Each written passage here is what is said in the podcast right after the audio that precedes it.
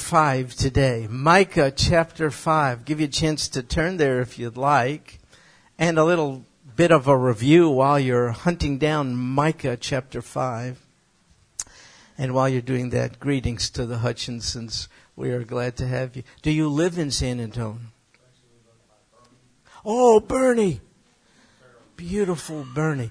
We have a retired physician who lives in Boerne, Dr. Cleveland. His wife just recently passed away. Have you crossed paths? Wonderful, wonderful person, godly man. Anyway, we're glad to have you here. Well, Micah chapter 5. Listen, folks, in Micah 4, uh, we spoke about Micah's prophecy about impending conquest by Babylon. It happened historically, 586 BC, to besiege Jerusalem. Why? Well, because of the sins of my people, Israel, Jewish people. The consequence of sin was that they would be assaulted by the Babylonians. To destroy Israel? No, no, no, no, no. That's not what God's about. To deliver her from rebellion. And I mentioned to you it was quite a, rather a fascinating prophecy by Micah because the Babylonian Empire was not a factor in the day in which he wrote. It was the Assyrian Empire. Babylonians didn't come to be in positions of influence uh, for 150 years later. Micah couldn't have come up with this on his own. It's inspired scripture, don't you see? So God, who sees the end from the beginning, used Micah as a vessel to tell uh, his people about the future. The Babylonians are coming. They did. History tells us in 586 BC. So that's the general context. It continues now in verse 1 of chapter 5. Take a look. Micah still speaking. Now muster yourselves in troops. He's warning the residents of Jerusalem because the foe is about to come. Muster yourselves in troops. And look at how he refers to the residents of Jerusalem. Daughter of troops. That's not a good term.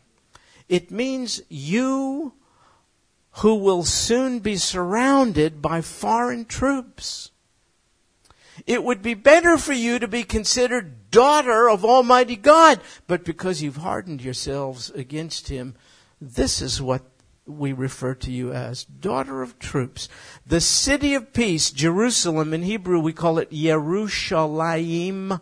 Maybe you can hear a little bit the word shalom at the end, shalom meaning peace. Yerushalom, Shalayim, city of peace, has not ever experienced peace really, not down to this very day. Why? Why? Folks, when we turn our backs from the Prince of Peace, we have conflict and turmoil. That's the case. So she's referred to as daughter of troops, and Micah speaks of a future event so certain of its accomplishment, he speaks of it as if it's already taken place. Look, they have laid siege to us. And then the text says, with a rod they will smite the judge of Israel on the cheek. In the ancient world, a conquering um, warrior would humiliate his subjugated foe in such fashion slap or a rod, something like this. And so the ruler of uh, Israel is going to experience this public humiliation. Now, um, what I'm about to say may be of absolutely no interest to you unless you're a history buff. L- let me just address it and then we'll move past it. We don't know who specifically that ruler of Israel was. Why? If what Micah is speaking of was the invasion by the Assyrians, you see there were two. Assyrians invaded Jerusalem first and then later Babylon. Sometimes Micah goes back and forth and we can't discern specifically who he's speaking about. So if this, this is the Assyrian invasion he's speaking of, it would have been under someone named Sennacherib. And if that's the case, the ruler in Israel to be humiliated would be Hezekiah. On the other hand, if it's the later invasion in 586 by the Babylonians that he is now uh, alluding to, that would have been under Nebuchadnezzar, and the ruler in Israel to be humiliated would have been Zedekiah. Hezekiah or Zedekiah. Now, you know something, folks? Your faith and mine doesn't hinge on which one it is, does it? It's just one of those biblical things. We, we, we will just bow before the fact we don't understand all things. We know enough to worship the King of Kings. But in this case, we don't know specifically which King of Israel it is. It doesn't matter. Here's what matters.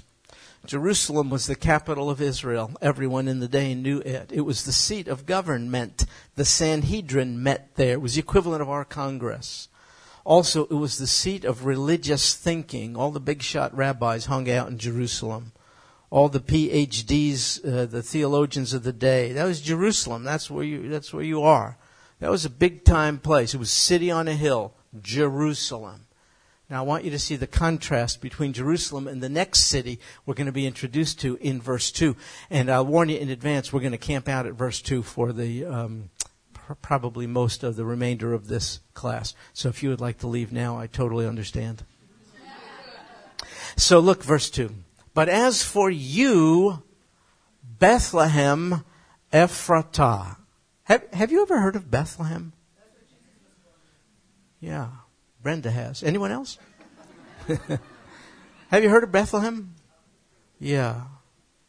Do you think there's anyone in our contemporary world who has not heard of Bethlehem?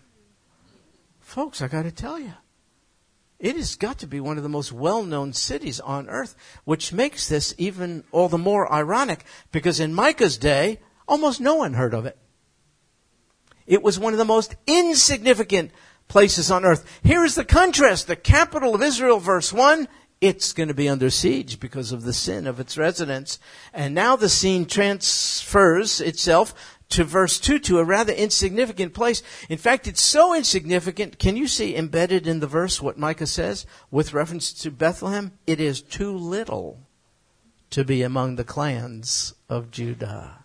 It's too small. It's too insignificant. It's too unimportant. And, just to prove it, Israel was in Egyptian bondage for 400 plus years. She cried out to God, save us. By the way, he hears that cry. If you demand your rights, God turns a deaf ear. We don't have rights. If you cry out for grace and mercy, ah. So at that time Israel did, save us, deliver us. God did through Moses. And then Israel embarks on 40 years of wilderness wanderings. And she's about to enter a place of promise. God promised it. The land of Canaan, Israel. But before she entered, Moses' tenure comes to an end. He never gets to enter the promised land. He passes the baton to, of all people, his armor bearer, Joshua. Interesting. He doesn't pass it to a military leader, to any one of the religious leaders. He passes it to a guy who his, was his valet, so to speak. Why? Who could learn more about how to lead than the one who was closest to the leader? Joshua was trained up by Moses to lead the people. So God says, Joshua, you're going into the land, but here's the deal. It is to be allotted according to tribes. You have 12 tribes. Each one has a designated piece of real estate in this land. So the tribe of Dan is here, and the tribe of Issachar is here, and the tribe of Gad and Asher and Naphtali. And this is not an option. You will not negotiate for land. You will occupy the land I have allotted specifically and precisely for each of the 12 tribes. Joshua tell them what land they get.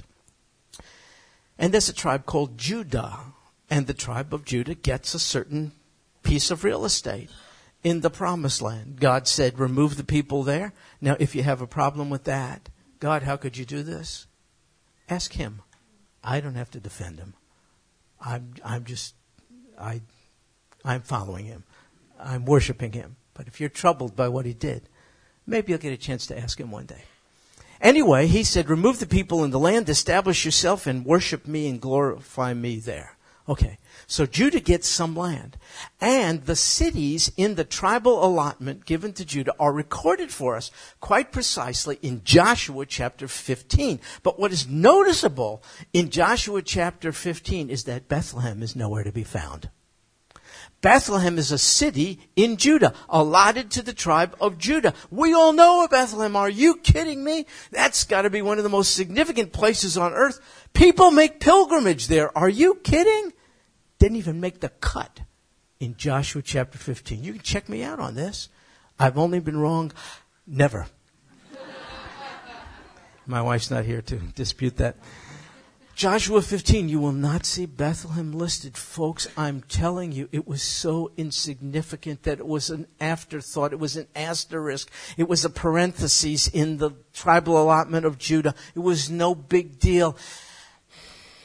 It came to be a big deal because of an event that happened there. And it's just the way of God to confound the wisdom of the world, to turn societal values and expectations upside down. We would think Rome or Jerusalem or Mecca or Houston. Bethlehem? Anyway, that's what it is. Too little among the clans of Judah. And, and, and, and Micah refers to it as Bethlehem Ephratah. Earlier in the Bible, you'll see the place name Ephrath. Ephrath is the same as Ephratah. Same thing. Bethlehem Ephratah.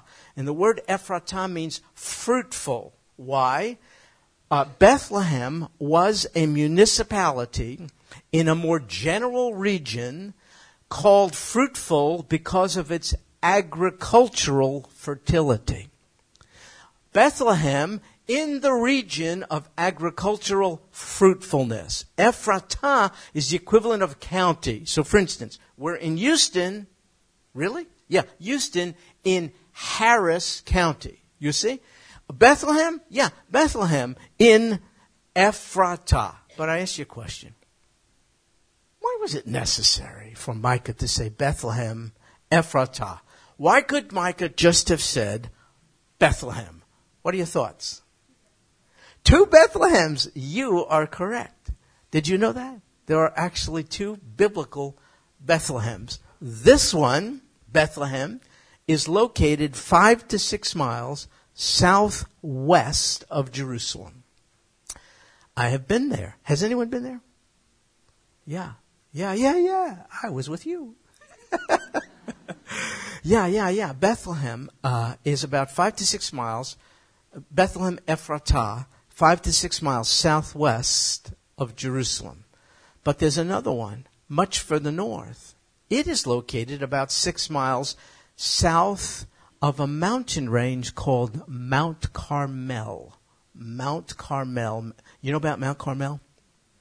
That's where Elijah had a contest with the prophets of Baal. Remember all that? Okay, so uh, nearby that range of mountains called Mount Carmel in the north. It's along the Mediterranean coast. It's quite beautiful. Uh, you could go there today. It's an actual place. This is not mythology. This is like real stuff. This is God's Word. Uh, there is another Bethlehem. It is in the tribal allotment of Zebulun. Now, folks, Bethlehem was not important in its day, but in the mind of God, it is so intensely important. He wants us not to be mistaken about its locale. So when Micah says Bethlehem, lest any of us say which one, God says this one. Not Bethlehem of Zebulun, no, Bethlehem of Judah. Get it right, because the most significant event in human history is about to take place. Not in that Bethlehem, but in this Bethlehem, the one in the tribal allotment of Judah, the one in the county of Ephratah. Okay, so there, that's what it says. From you, now that we have it located, one, a personage, one, will go forth for me he will do my bidding. God is speaking here. He will serve me. He will represent me. From you, Bethlehem. Which one? The one in Judah's place. One will go forth for me. What'll he do? To be ruler in Israel. Well, what is it? Haven't we had rulers? Yeah. Your last ruler got smacked with a rod by the Assyrians and or Babylonians because their sin made them subject to predators and subsequent rulers in Israel have exploited the people and misused their position. Gee, that's far fetched. I'm sure glad that's not happened in the good old US of A. Israel's leaders got so removed from its constituency that they were into self promotion and self aggrandizement. I'm so glad we're immune to those kinds of things today. But this ruler, in contradistinction from those, the one who comes from insignificant Bethlehem Ephratah, this one will go forth for me. They represent themselves. This one will represent my causes. He will be ruler in Israel. Tell us more, the reader is saying. Micah, tell us more. Okay. His goings forth are from long ago. In fact, from the days of eternity. From the days of eternity. Could I ask you a question? Who do you think that is referring to? What do you think, Randy? I think, well, Randy said it's referring to Christ, which, by the way, means Messiah.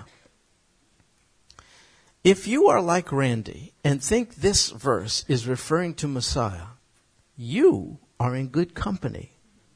I shall prove it to you. Can you turn to Matthew chapter 2? Matthew chapter 2. You are familiar with this, but I'd like for us to reflect on it just for a bit. Uh, Matthew 2 is really easy to find. That's why I chose it. I don't really know what's in it, but it's easy to get there. First book of the New Testament, Matthew. Why is it called Matthew? He wrote it. What's he writing about? It's a biography of Jesus. Matthew. Matthew chapter 2 verse 1. Now after Jesus was born in Bethlehem of Judea. You see, even Matthew wants to make sure it's not Bethlehem of Zebulun that we think he's referring to. No, it's Bethlehem of Judea. After Jesus was born there in the days of Herod. So we're being moved from Micah's prophecy about 700 years into the future right now. It's in the days of Herod the king. Magi from the east arrived in Jerusalem saying, where is he who's been born king of the Jews? For we saw his star in the east. We've come to worship him. When Herod the king heard this, he was troubled. Why? Well, he's a king and he didn't want a competitive a competitor to the office. He was troubled, and if the king is troubled, everyone's troubled, and so it says all Jerusalem with him. So Herod, verse 4, gathering together, Herod did this. He gathered together, look, all the chief priests and scribes of the people, you know who they are? Those are the theologians of the day. Scribes, chief priests. These are the religious leaders of ancient Israel. They call the shots. You say, I think this about God. They say, it doesn't matter what you think. What matters is what we think. We have veto power on your thinking. We determine what you are to think spiritually and theologically. These are the chief priests. These are the people, they study the law of God all day long in ancient Israel, and they are accorded respect as those who are the ultimate authority and handlers of truth, spiritual truth, okay? Herod calls them together, chief priests and scribes of the people. And he inquired of them, he asked them where the Messiah was to be born, where the Messiah. Now, Randy used the word Christ. It's very accurate. It's the same word as this. Messiah. In Hebrew, let's back up. Hebrew, Mashiach is Messiah. Mashiach. Then you get to um, Greek, and you New Testament language, Christos. Christos is the same as Messiah. And then you get to English, it's Christ. And what uh, Messiah and Christ means is anointed one.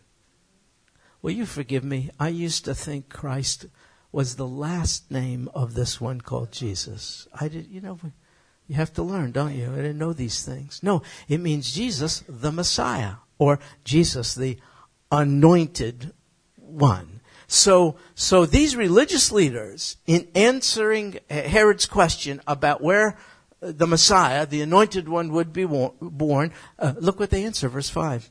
They said to him, to Herod, in Bethlehem of Judea. For this is what has been written by the prophet. What prophet? The very one we're studying. Micah. And, and then they quote the very verse we are studying, Micah chapter 5, verse 2. They quote it in verse 6. Folks, here's the point. My people, throughout our history, Jewish people, throughout our history, have always, always believed that when Messiah comes, he'll be birthed in Bethlehem. and way back in the first century, the big shots of Judaism said that very thing. They invoked the prophecy of Micah and accorded to it authority. So I ask you this question then why is it that most of my people, by far, don't believe that Jesus is their Messiah today? I'll tell you why. Because we've turned our backs on what God has revealed to us, we have today eyes, but they do not see, ears, and they do not hear, hearts hardened, but that will not be forever. Even Micah in prior chapter chapters has alluded to the fact that there will come a day when this heart of stone my people have, when these stuffed up ears and these blinded eyes will be open, and we'll look upon him who we have pierced and recognize him as our Savior. So, anyway, you know what God says? Because he's a good God he says uh, the whole issue of the Messiah, Savior, Redeemer, is so critical and important. Your whole eternity depends on it. I would be remiss unless I gave you some clear notion of who he is. I can't leave it to you to guess. Is it Reverend Moon? Is it going to be the next caliph that the guy in Iran wants to usher in? Because knowing who the Messiah is is so critical God says, I would be remiss unless I, uh, uh, uh, uh, unless I gave you signposts. I don't want to leave it to chance. And here's one of the signposts. Bethlehem. He'll be born in Bethlehem. You know what God is saying? Watch. Bethlehem. Take a look at Bethlehem. Now you say, oh, come on. You're reading too much into it. A lot of people were born in Bethlehem. Hang on. This is just one signpost of who the Messiah is. I can show you 300 in the Old Testament. 300. Now, if by chance this Jesus, Yeshua, was born in Bethlehem and we're making him into being a God, you say, do you think by chance this self same Jesus could have precisely fulfilled 300 signposts pointing to the Messiah? Do you know what the mathematical probability of that happening is? It's ridiculous. It's an insult to someone's intelligence to say it just happened by chance. This is just one of them. Folks, make no, no, mistake about it. There are pretenders to the throne, but Jesus is the real deal. He's the only one who has fulfilled the prophecies, the signposts pointing to the Messiah. And Micah, Micah announced his birth 700 years before it in fact happened. Do you know what Bethlehem means, by the way? House of bread. Rita got it. Beit lechem. Beit means house and lechem means bread. Don't you think it's interesting that he who is the bread of life would have been born in the place called the house of bread? You know who else was born there? David. Jesus is in, in David's line. King David was great. Oh, He's a predecessor, however, of a far greater king, the King of Kings, the Lord Jesus, also born in this otherwise insignificant place. And the readers are crying out, Micah, tell us more. T- tell us more. Okay. His goings forth are from long ago. That is not yet a reference to his eternality. Listen. Um, do you know Jesus' birth was not the beginning of Jesus' being. Around Christmas, we celebrate the enfleshment birth of Jesus, December 25th. You know, it's not very likely that that's the actual date of his birth. And you know what I think about it? It doesn't matter. He was born. God, transcendent deity, became enfleshed. I don't care what day it is. Let's all gather together and rejoice in the fact that God came near. Soon we'll celebrate Resurrection Sunday, won't we? I don't really care about the day. I just care about the reality. He's risen as first fruits from death, and therefore we who believe on him will follow. Anyway, when Jesus was born, that was not the beginning of Jesus. When you and I were born, that's our beginning. Because we are not pre-existent. We know that at the, the point of our existence, for instance, Kate, Owen's birthday was what? I'm only doing this, Kate, to keep you awake. Yeah, no problem. January 31st, cute little Owen was born, but he's not pre-existent. None of us are. Uh, Only God is, because he has no beginning nor any end. Now, if Jesus as we claim, is to be God, then his birth did not begin him. He has no beginning, and by the way, nor does he have any end. So what did he do before he came to be in existence? He pre-existed. And his goings forth are from long ago in human history. He went forth into the world in what's called his pre-incarnate appearances before he was enfleshed, he appeared. By the way, the word incarnation the enfleshment of, of, of Jesus. Um, have you ever ordered chili con carne in a good restaurant? You know, the person comes over, what would you like? Chili? Uh, just, just want, you, no, I want chili con carne with meat, not just the beans. Con carne, meat. Listen, listen. Incarnation. Listen. That's when Jesus became meat. He was a pre-existent. He always existed, but not in a corporeal body. He became embodied and fleshed. He became meat at his birth. What did he do before then? Just wait for December 25th? No way. He made his entry into the space-time dimension, and the Old Testament alludes to it in many cases. You have to be careful uh, in in false conclusions, but in many cases, when you read the term angel of the Lord in the Old Testament, that's the Lord Jesus.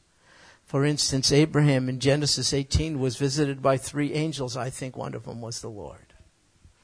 Now we don't, we could argue about, do you agree, Rita? Good, there's two of us. Hey, there you go. And Brenda, we'll throw in Brenda. So, so a lot of times you read the angel of the Lord. This is the pre-incarnate appearances of the Lord Jesus Christ. That's why it says his goings forth are from long ago. I mean, you know, he, he left his father's abode a long time ago to, to insert himself into the formula of human history, our space-time dimension. But he is also from the days of eternity. Ah. So in, in an economy of words, if you read this carefully, Micah is showing us both the humanity and divinity of Christ. Humanity. He was born, like we all are. Divinity. Ah, he comes from eternity. You don't. I don't. The humanity and divinity of Christ. Look, let me show you this a little more clearly. Can you turn to John chapter 1? Now, John will be really easy to find because if you found Matthew, just go right. Jump over Mark and you're into Matthew, uh, into John. John chapter 1, few verses familiar to many of you, but let me develop it just for a little bit. And uh, just to give you something to look forward to, we will be finished uh, before just about every other class in this building? Yes, thank you. Thank you very much. You will get to Luby's before the Methodist, I promise you. but hang in there just for a little bit while longer. Look, look, John chapter 1, look. In the beginning, in the beginning was the Word. And the Word was with God. And the Word was God. And now I'm confused. And I feel like calling out to the author, which is it? And then I hear the author saying, both. And then I say, cannot be. This word cannot be both with God and God. Which is it? Both. Here's the mystery of the Trinity. Comprehensible? No. Absolutely not. I don't understand it. Believable? Sure. God can do anything. Here's the Word with God, and the Word was God. He was in the beginning with God. Whoa. Now the Word, you know, you think of words. Words are used for communication, but now uh, the Word is shown to be a reference to a person. He. That is a masculine, male, masculine, singular pronoun. He. It doesn't say it. If the word was inanimate, it should say it was in the beginning. But it doesn't. It says he was in. So now, oh my goodness. Now my brain's about ready to explode. Whoever the word is, is a person. And the person was with God, and the person is God. and now I'm, I'm getting nothing. And it gets worse. Verse 3. All things came into being through him. Another masculine pronoun, him. Not through it. It's not may the force be with you. It's not the Big Bang theory that happened. You know, basic particles of life came together spontaneously in the oceans. You know, uh, in in pre, who knows when, a long time ago, and and complicated beings like us emerged through the process of evolution. Come on, come on. Your watch can't come together by chance. Don't make me a subject of chance and monkeys. Come on. That's not, it's not true. All things came into being through him. He not only is from the beginning in eternity past with God and God, he is the agent of creation. All things came into being through him, meaning he is not created. He is creator. Which means, how did he come to be? He always was. He had no beginning nor any end, and therefore he has the capacity, this one, to create all things. And in fact it says, apart from him, nothing came into being that has come into being. Whoa. This one is categorically different. He be creature, creator, everyone else is creature. It says right here, he, through him, everything came into being. Just to be clear, John says, and nothing has come into being that has come into being apart from him. Oh my goodness. Well, now I'm just screaming out, who is this one? Well, you got to wait to verse 14. Take a look. And the Word became flesh. You know who this one is? Exactly the same one Micah spoke about 700 years earlier. Exactly. This is the incarnation of the Logos. That's the Greek word for word, Logos, who is person, who had preexistence, who is the agent of creation, who is the one born in Bethlehem Ephratah. And the word became flesh and dwelt among us. Could I tell you how significant that is? See the word dwelt? Um, it's the word tabernacled. Tabernacled tented. You know why that's important? When Israel was in her wilderness wanderings for 40 years, God said, I want you to construct a mobile tent, carry it from place to place. I'll meet with you there. It's holy, limited access. That's my point of contact between you and me, the tabernacle in the wilderness. And now that very word is invoked here in the New Testament by John and this word who, became flesh tabernacled amongst us. So when we say, Oh God, if you're there, how do I get to you? How do I know you? You are unseen. What is the point of contact between me and you? It's the Word made flesh who tabernacled amongst us. That's not arbitrary. That's important. That mobile tent, John is saying, is just a foreshadowing of the real tabernacle in our midst, the one who became enfleshed, and we saw his glory. What kind? Glory as of the only begotten from the Father. One of a kind. Listen to the Greek word. See the two words only begotten? Two words in English? It's one in Greek. Monogenes. You know, like mon- monopoly? You got the whole thing? Monogenes. There's no other like him. Only begotten. Son of God. Nobody like him. He's special. What's special? Wait, for one thing, he's full of grace and truth. You could be gracious from time to time. You could tell the truth from time to time. But that doesn't find your identity nor mine. It does define his. Full of grace and truth. And this one is so significant to behold and know and lay hands on by faith that God didn't leave it to chance. People say, if you want Jesus, fine, I'll take Mohammed, you know, someone takes Moses. No, they're not equals. Monogenes. Are you kidding me? Signposts, one of the earliest of which is, watch Bethlehem.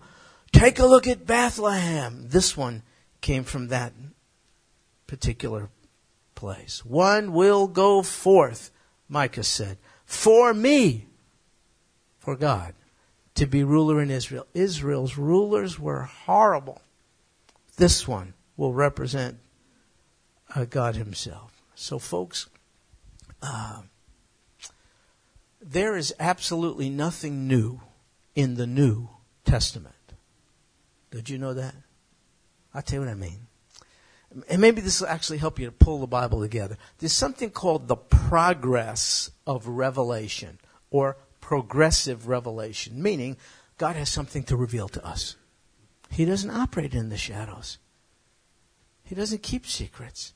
He wants to reveal himself. That's what revelation means. He wants to reveal himself. But he does it progressively. Why? Because if he starts back here in Genesis and dumps the whole load of what he has to tell us on us, we can't handle it. Let's just be honest. We're a little slow.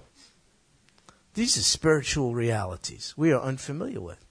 So instead of dumping the whole truckload on us at once, God starts in Genesis and starts building progressively.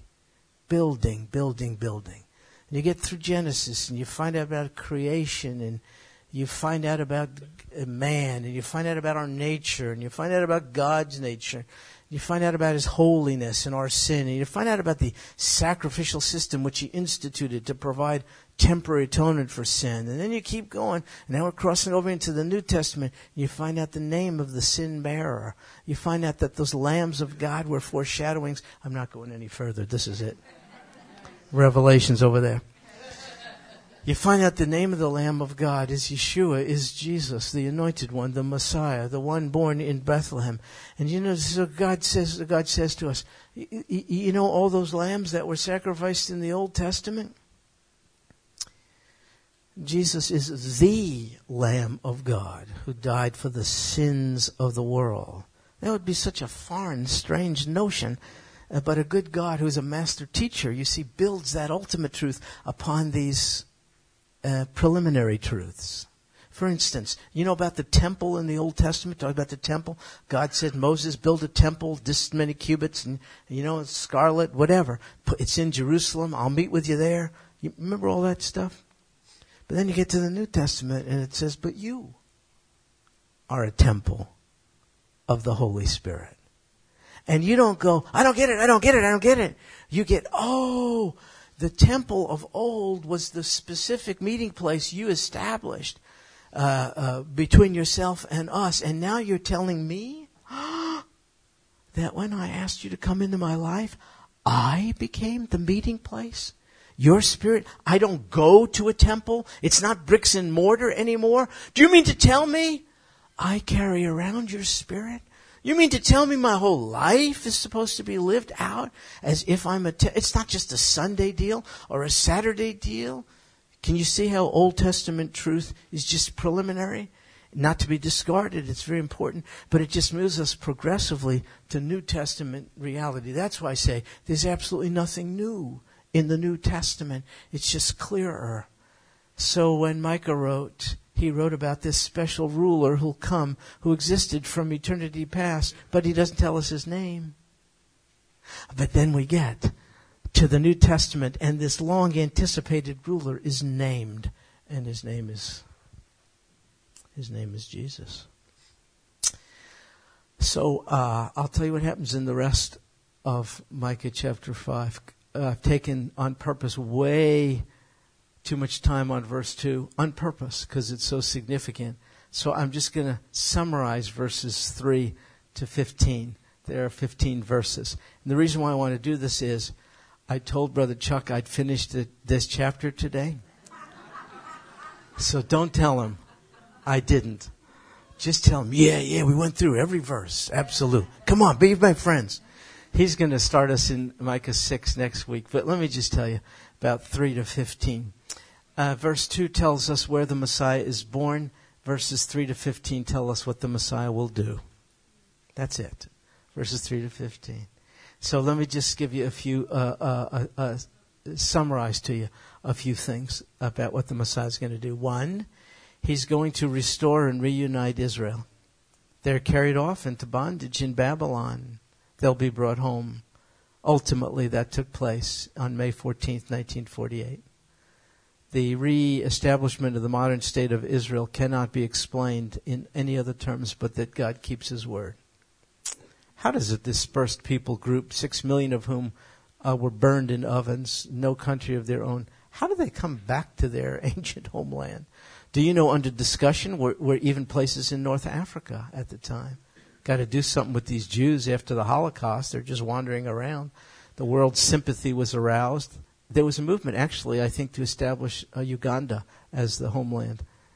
Uh, but God's God uh, contravene that decision. They have to go back to the land of Canaan because that's where he said they shall be. So they end up there May 14th, 1948. It's remarkable. It's inexplicable that a people group dispersed from its land for 2,500 plus years is reconstituted as a nation as It's never happened before. Is it because the Jews are so hot? No, the Jews are not. It's because God keeps His word. God keeps his word. So that one of the things the Messiah will do is restore and reunite the people. Then another thing he will do is he will purge his people of all kinds of sin. So here's the deal. Israel's military is first class. Unstinking believable. Israel's military is unbelievable.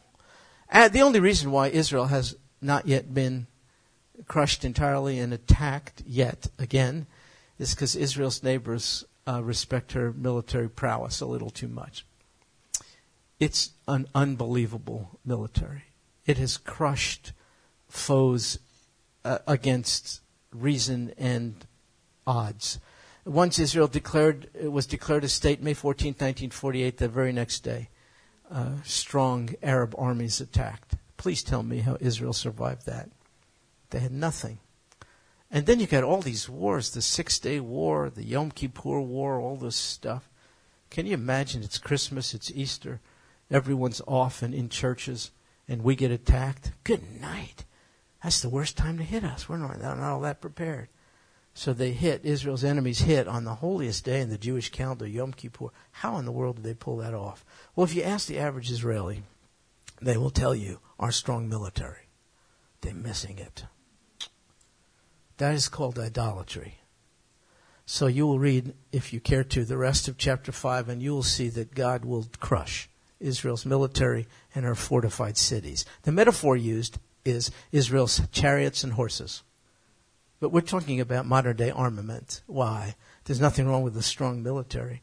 Thank God for ours. I pray that it stay that way. Wonderful budget cuts. Instead of cutting golf trips, we'll cut the military.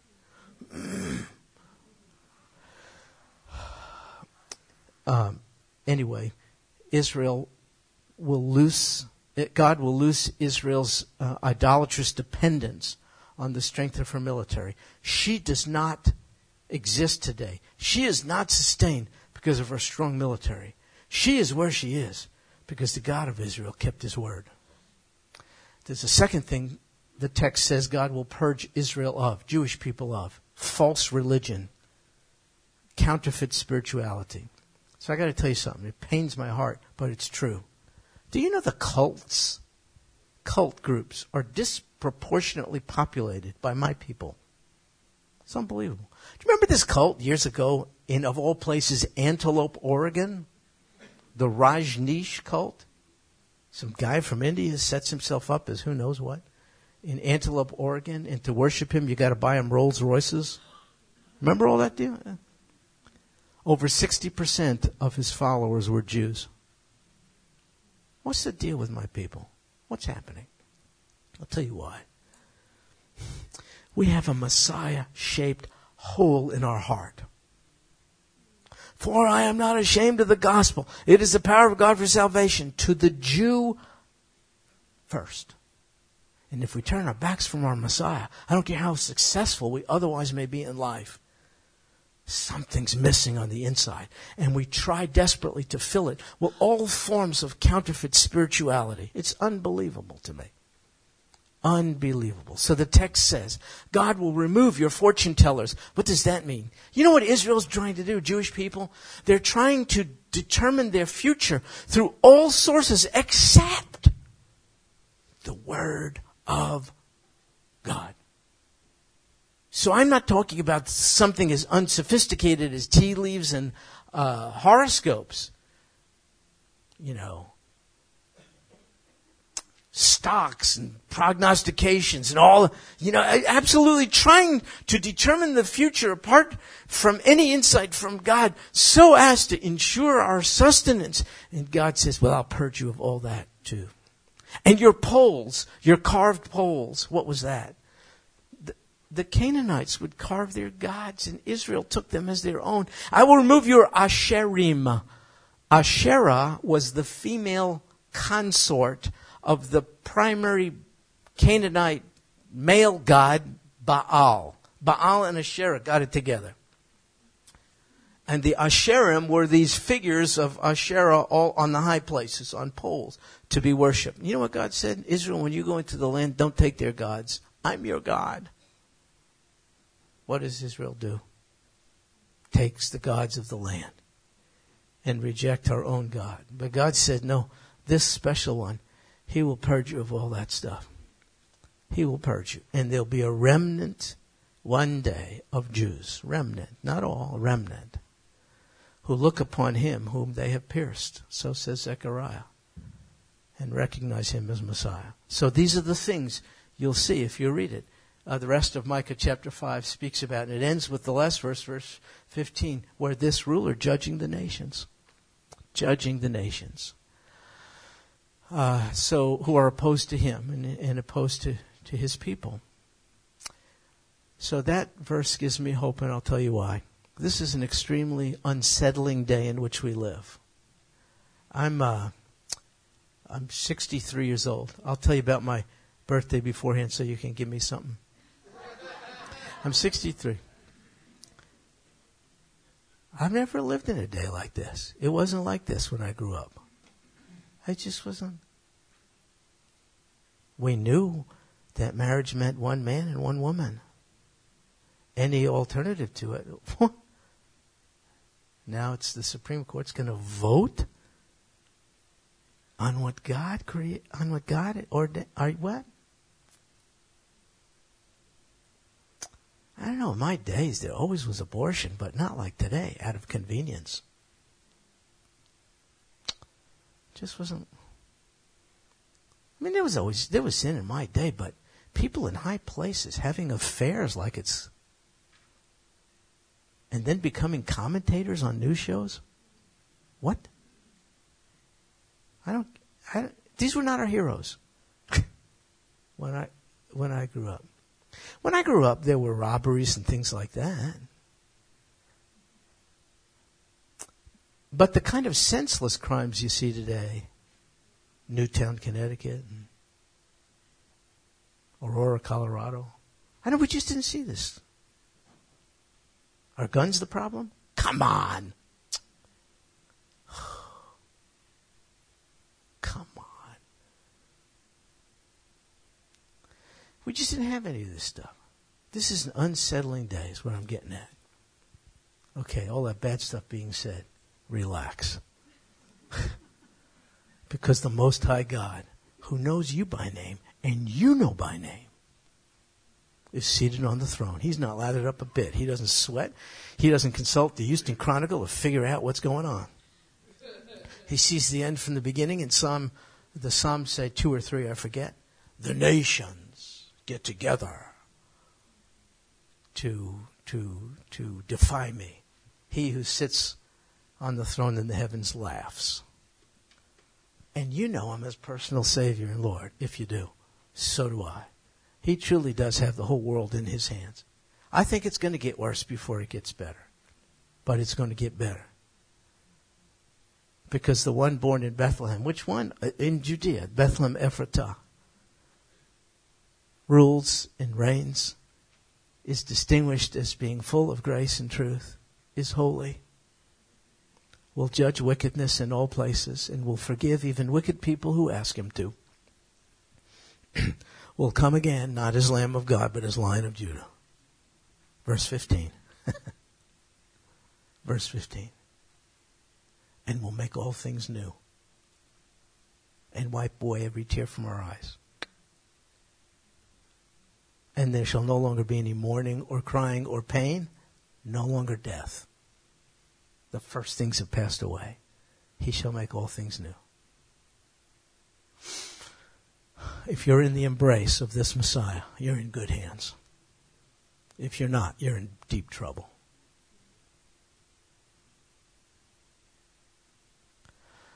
Jesus is not an afterthought.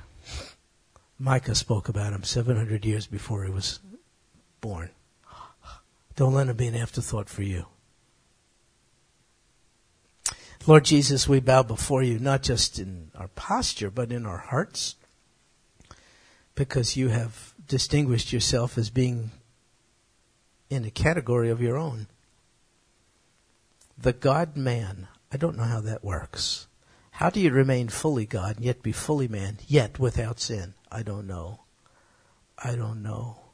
But God, why would I even worship someone who I fully comprehend?